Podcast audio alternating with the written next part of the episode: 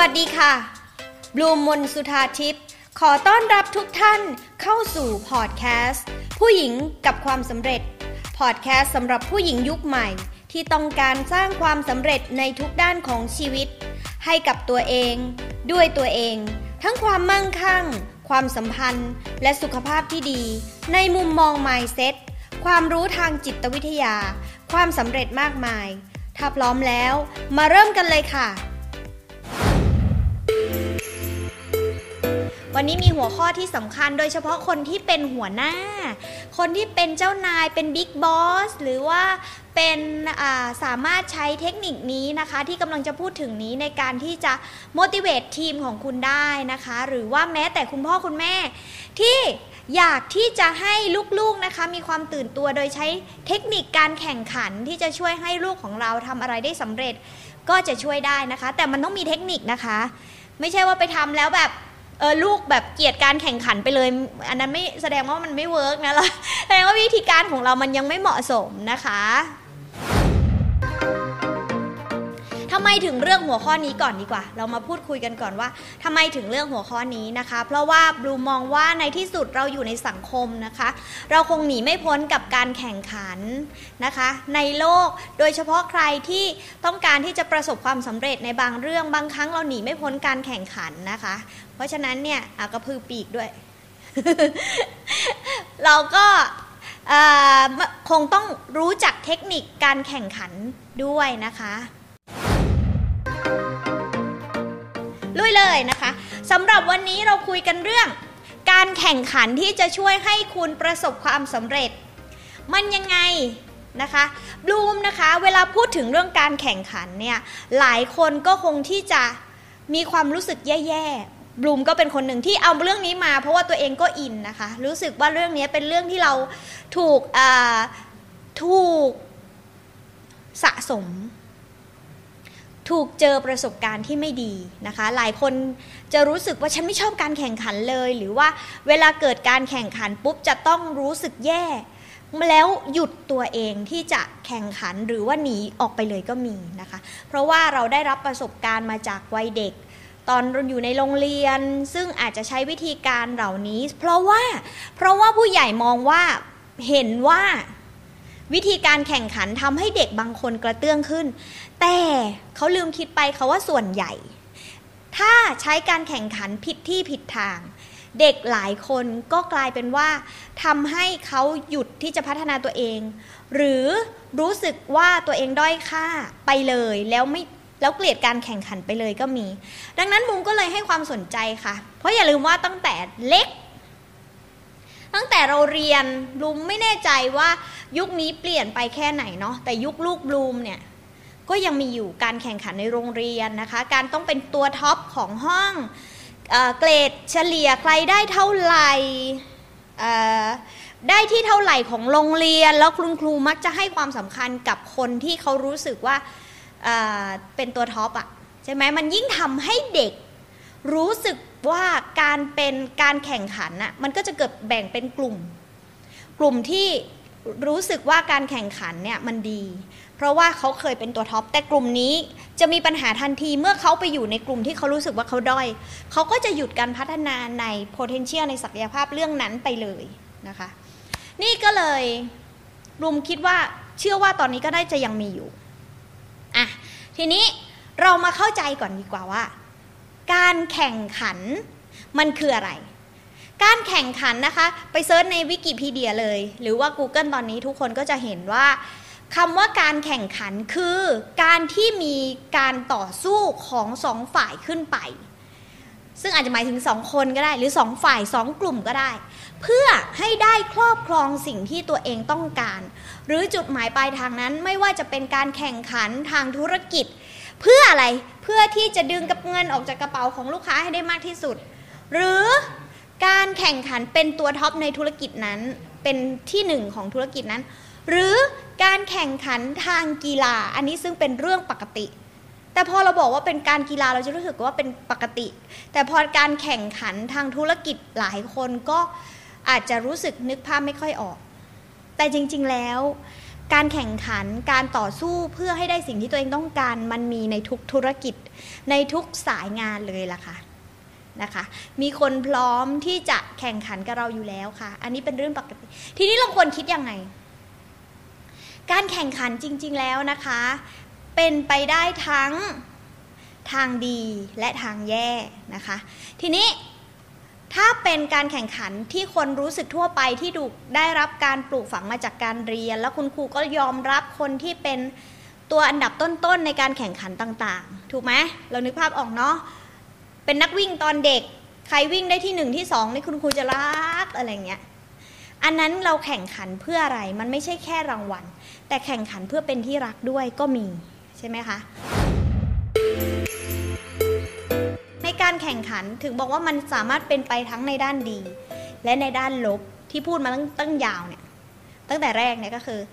ทำให้เด็กเกิดแรงบันดาลใจในการที่จะทำต่อหรือพัฒนาตัวเองได้ด้วย แต่ในบางคนซึ่งกลายเป็นว่าเขารู้สึกว่าเขาด้อย ในเรื่องนั้นเขาก็อาจจะรู้สึกลบ และหยุดการพัฒนาตรงนั้นไปเลยก็ได้นะคะ การแข่งขันมันก็เลยสามารถทำได้ทั้งเกิดทั้งทางบวกและก็ทางลบ แต่ประเด็นคืออะไรคะ ประเด็นก็คือจริง ๆ แล้วในทางด้านจิตวิทยา มีการทำการวิจัยนะคะ และวิเคราะห์ออกมาว่า เอ๊ะ จริง ๆ แล้วการแข่งขัน มันช่วยสปอร์ตเราได้ เราจะสามารถดึงใช้ใช้การแข่งขันเนี่ยมาในทางบวกได้ไหมนะคะ ในการวิจัยปี 2013 ของอเมริกานะคะได้ทำการ ทดลองนะคะ โดยใช้รางวัลเป็นตัวดึง ตอนแรกเขาทดลองก่อนค่ะ การทดลองนี้ต้องการเช็คก่อนว่า เอ๊ะ การแข่งขันเนี่ย การแข่งขันหรือการต่อสู้กันเนี่ย อะไรที่เป็นแรงบันดาลใจ หรือว่าช่วยผลักดันได้มากกว่ากันนะคะ อ่า ปรากฏว่าจากผลงานวิจัยนะคะ ก็จากผลงานวิจัยในทางจิตวิทยาพบว่า การการสร้างแรงบันดาลใจแรงผลักดันในการแข่งขันเนี่ยถ้าใช้ award reward เขาใช้เขาใช้คำว่า reward เงินรางวัล ปรากฏว่าทำให้มีเปอร์เซ็นต์ที่สูงขึ้นทำให้คนเกิดแรงบันดาลใจแค่หนึ่งเปอร์เซ็นต์อ่าแค่หนึ่งเปอร์เซ็นต์เองอ้าวเขารู้สึกว่าอ้าว รางวัลน่าจะเป็นตัว เพราะว่าเราบอกว่าการแข่งขันคือสิ่งที่การที่เราต้องต่อสู้มาเพื่อให้ได้สิ่งที่ตัวเองต้องการ แต่ถ้าเป็นการแข่งขันที่ให้แค่ที่ให้รางวัลกลับหนึ่งรางวัลกลับได้ทำให้ตัวเลขนะคะในการเพิ่มเติมเนี่ยการประสิทธิภาพในการแข่งขันแค่หนึ่งเปอร์เซ็นต์แต่ผลปรากฏว่าการทำให้เกิดเป็นกลุ่มเป็นก้อน การแข่งขันที่ทำให้เกิดกลุ่มก้อนที่ดี มีเป็นโพสิทีฟเป็นโพสิทีฟกลุ่มเป็นกลุ่มบวก กลุ่มที่ให้กำลังใจกัน กลุ่มที่ช่วยเหลือกัน กลุ่มที่มีเป็นกลุ่ม เป็นกลุ่มคนปุ๊บ ปรากฏว่าสามารถเพิ่มประสิทธิภาพในการสร้างแรงบันดาลใจหรือผลงานหรือศักยภาพเนี่ยขึ้นมาถึง 6%เขาวัดจากอะไรเขาใช้วิธีการโดยการที่ทำโครงโปรเจกต์เป็นการชักชวนโปรเจกต์ค่ะ ว่าถ้าคุณชักชวนใครแล้วเข้าโปรเจกต์นี้ เขาจะให้เลย 25 ดอลลาร์สบายๆ คุณแค่พูด นั่นแหละ ก็คือให้รางวัลถูกไหม แต่ถ้าคุณสามารถชวนเพื่อนเป็นชมรมเข้าชมรมนี้ ชมรมนี้ดีอย่างงู้นอย่างนี้ แล้วก็มีผู้คนมากมายคนนั้นก็เป็นสมาชิกคนนี้ก็เป็นสมาชิกคนนี้ก็เป็นสมาชิกปรากฏว่า ประสิทธิภาพเพิ่มขึ้นถึง 6%นั่นแปลว่า เมื่อไหร่ก็ตาม ที่การแข่งขันเป็นลักษณะที่ให้ผลประโยชน์ที่เป็นเงิน หรือเป็นผลประโยชน์ กลับกระตุ้นแรงบันดาลใจได้น้อยกว่าการสร้างเป็นกลุ่มเป็นก้อน ดังนั้นในทางจิตวิทยาเราจึงเรียกการสร้างกลุ่มเป็นกลุ่มเป็นก้อน การแข่งขันการดึงดูดกัน หรือแรงกดดันอันเกิดจากกลุ่ม peer effect เอฟเฟกก็คือกระบวนการหรือผลจากการที่เกิดการแข่งขัน โดยแรงกดดันของกลุ่มคน และ peer effect เกิดจาก peer pressure คือแรงกดดันอันเกิดจากผู้คนนั่นเอง ปรากฏว่า peer pressure นำพามาในทางที่ดีมากกว่านำพาให้ทีมหรือกลุ่มหรือผู้คนพัฒนาตัวเองได้มากกว่า หรือทำให้คนมีศักยภาพเพิ่มศักยภาพของตัวเองได้มากกว่านะคะในทางจิตวิทยาเราจึงเรียกว่า peer pressure ซึ่งจะทำให้เกิด peer effect ไม่งงเนาะ effect ก็คือผลลัพธ์ คือผลกระทบอ่านะคะซึ่งในทางจิตวิทยานะคะ ก็ได้มีการแบ่งออกเป็น 3 ประเภทด้วยกัน เป็นนักจิตวิทยานะคะ ได้แบ่ง peer effect ออกเป็น 3 แบบ ที่อยากให้เข้าใจตรงนี้ก่อน เพราะว่าเราจะได้รู้ว่าการที่เราจะใช้การแข่งขันนะคะ ไม่ว่าคุณจะทำธุรกิจ คุณจะเป็นหัวหน้างาน คุณจะเป็นเจ้าของธุรกิจเจ้าของกิจการนะคะ คุณจะได้เข้าใจว่าคุณสามารถกระตุ้นทีมของคุณได้ โดยใช้การแข่งขัน แต่มันสามารถทำได้ถึง 3 แบบ มันมีได้ 3 แบบ ไม่ใช่ทำได้ 3 แบบ แต่มันมีได้ 3 แบบทำไมถึงบอกว่า มีได้ 3 แบบเพราะว่า 1. กำหนดจากอะไร 1. peer f peer pressure อันเกิดจากคนหนึ่งคน โน้มน้าวคนอีกหนึ่งคน เราเรียกว่า direct direct peer pressure คือการกระตุ้นจากคนหนึ่งคนไปโน้มน้าวกระตุ้นอีกคนหนึ่งเลย อย่างเช่น คุณอาจจะเป็นหัวหน้างงานและกระตุ้นลูกน้องหนึ่งคน คือคุณไปพูดอะไรบางอย่าง แล้วทำให้เขารู้สึกแบบว่าเฮ้ยมีเป็นแรงผลักดันแรงกดดันให้เขา อันนี้คือแบบที่หนึ่งแบบที่สองคือการที่เป็นกลุ่มค่ะ กลุ่มก้อน ผู้คนเป็นกลุ่มก้อน เราเรียกว่า indirect pressure หมายความว่าเขาไม่กลุ่มนี้ไม่จำเป็นต้องพูดอะไรกับเราเลย ถ้าเราเป็นหนึ่งคน ที่อยู่ในกลุ่ม แล้วกลุ่มไม่ต้องพูดอะไรเลย แต่กลุ่มทำค่ะ กลุ่มลงมือทำอะไรบางอย่างอย่างเช่น เป็นกลุ่มที่อย่างที่บลูมบลูมทำกับกลุ่มของบูมใช่ไหมคะ กลุ่มจิตวิทยาความสำเร็จ คือมีช่วงก่อนอะนะ ช่วงนี้ไม่ได้ทำแต่จริงๆยังทำอยู่นะคะ ก็คือการถ่าการออกกระตุ้นในตอนเช้าว่า เออฉันออกไปถ่ายรูปพระอาทิตย์ ทุกเช้าตามล่าพระอาทิตย์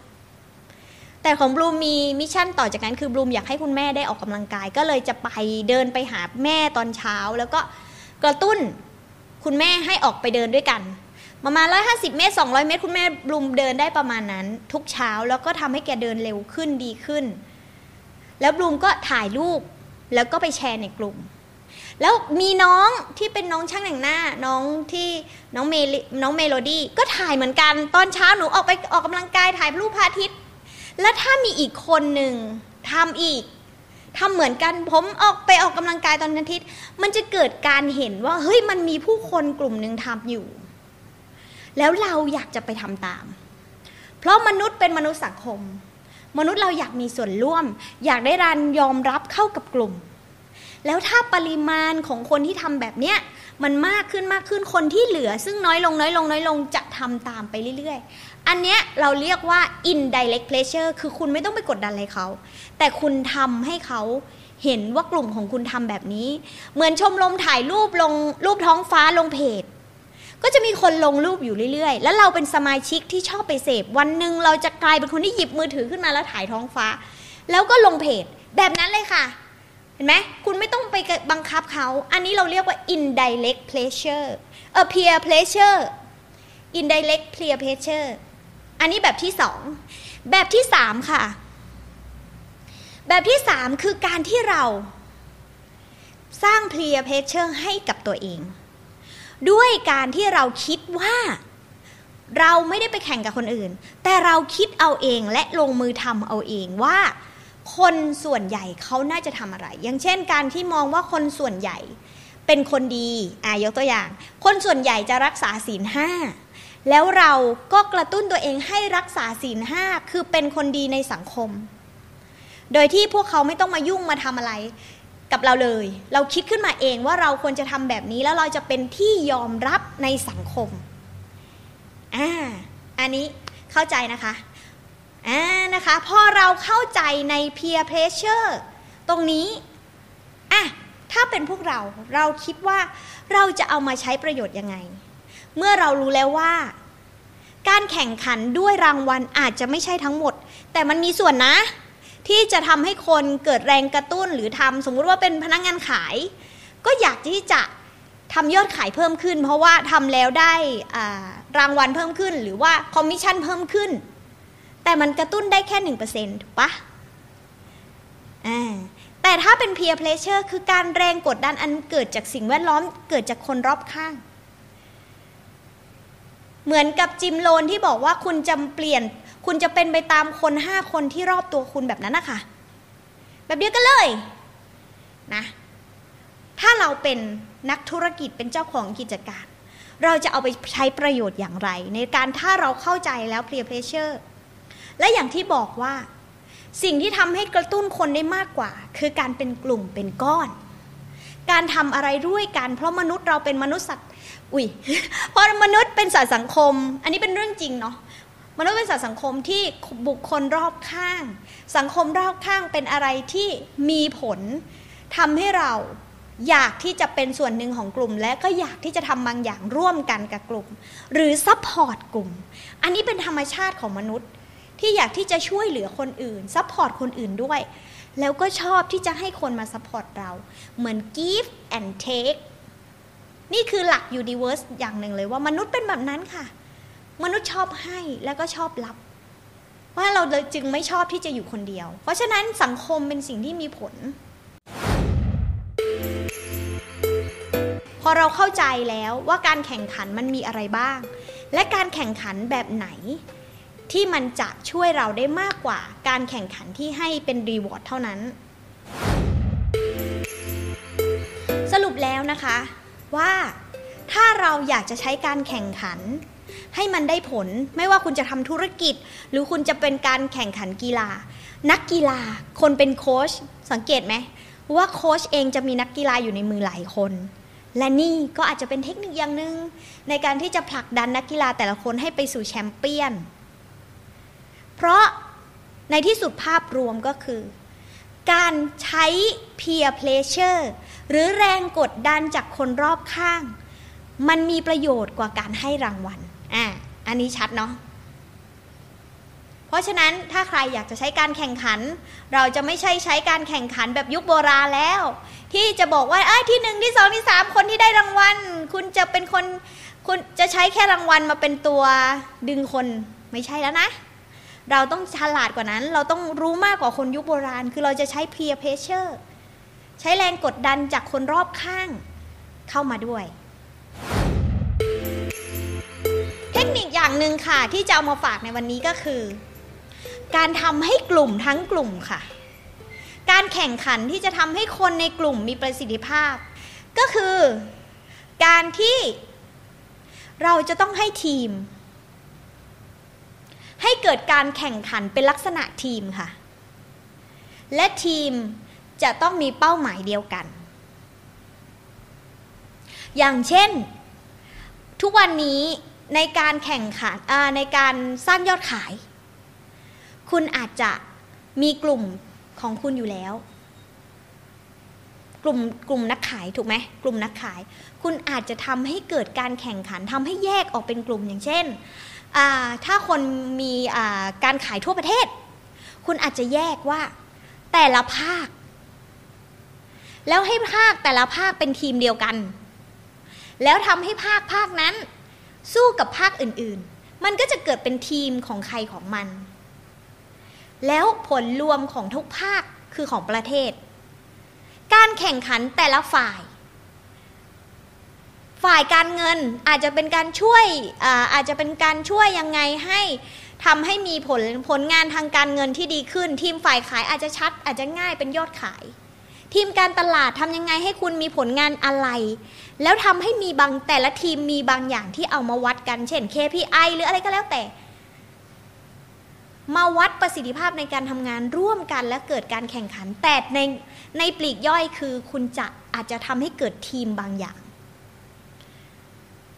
เหมือนยุคที่บลูมบริหาร Beauty Buffet เราก็จะมี Area Supervisor Area Supervisor ก็จะมีหลายสาขา Area Supervisor แต่ละคนก็มี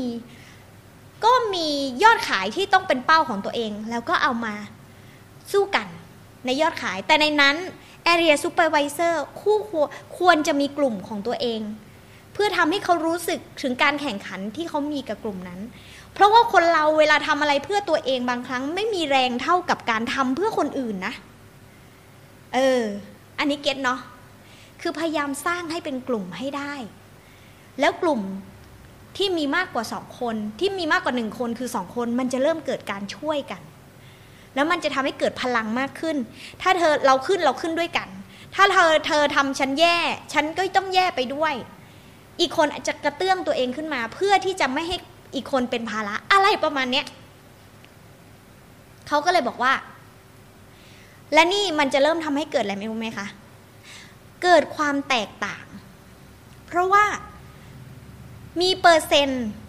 เวลาเป็นทีมเนี่ยมันจะต้องเกิดการสร้างเป้าหมายเป็นทีมร่วมกัน และถ้าทีมไหน ที่มีการมีทำให้เกิดเป้าหมายเดียวกันได้ และเป้าหมายนั้นชัดเจน ทีมเดียวกันมีเป้าหมายเดียวกันได้ จะทำให้ทีมนั้นมีพลัง เพราะว่าเขารู้สึกว่ามันคือการต่อสู้ที่ไม่ได้เป็น never alone อะเหมือนใช้คำว่าแบบหลายคนจะใช้คำว่า you you never walk alone ก็คือคุณไม่ได้เดินไปคนเดียวนะ คุณมีเพื่อนไปด้วยนะ มันทำให้มีพลังมากขึ้นนะคะเขาเลยบอกว่าจากการสำรวจของแจนทอริสนะคะแจนทอริสก็ไม่รู้เป็นใครเหมือนกันเจอในหนังสือ psychology success บุ้งกำลังจะบอกว่า เฮ้ย คุณรู้ไหมว่า แม้แต่ทีมคนที่เป็นหัวหน้า ถ้าคุณสามารถที่จะสังเกตได้หรือบอสหรือ CEO ท่านไหนนะคะที่สามารถสังเกตได้ว่า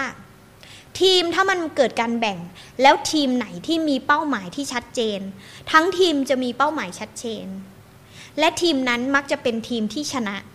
ในการแข่งขันภาพรวม เพราะว่าเขามีเป้าหมายที่ชัดเจน เขาใช้การสำรวจว่า 10 มีน้อยกว่า 16%ของคน อเมริกานะคะ ที่มีเป้าหมาย และน้อยกว่า 4%ที่เขียนเป้าหมายออกมาอย่างชัดเจน เพราะการเขียนจะทำให้ทุกอย่างมันชัดขึ้นกว่าการคิด โอเค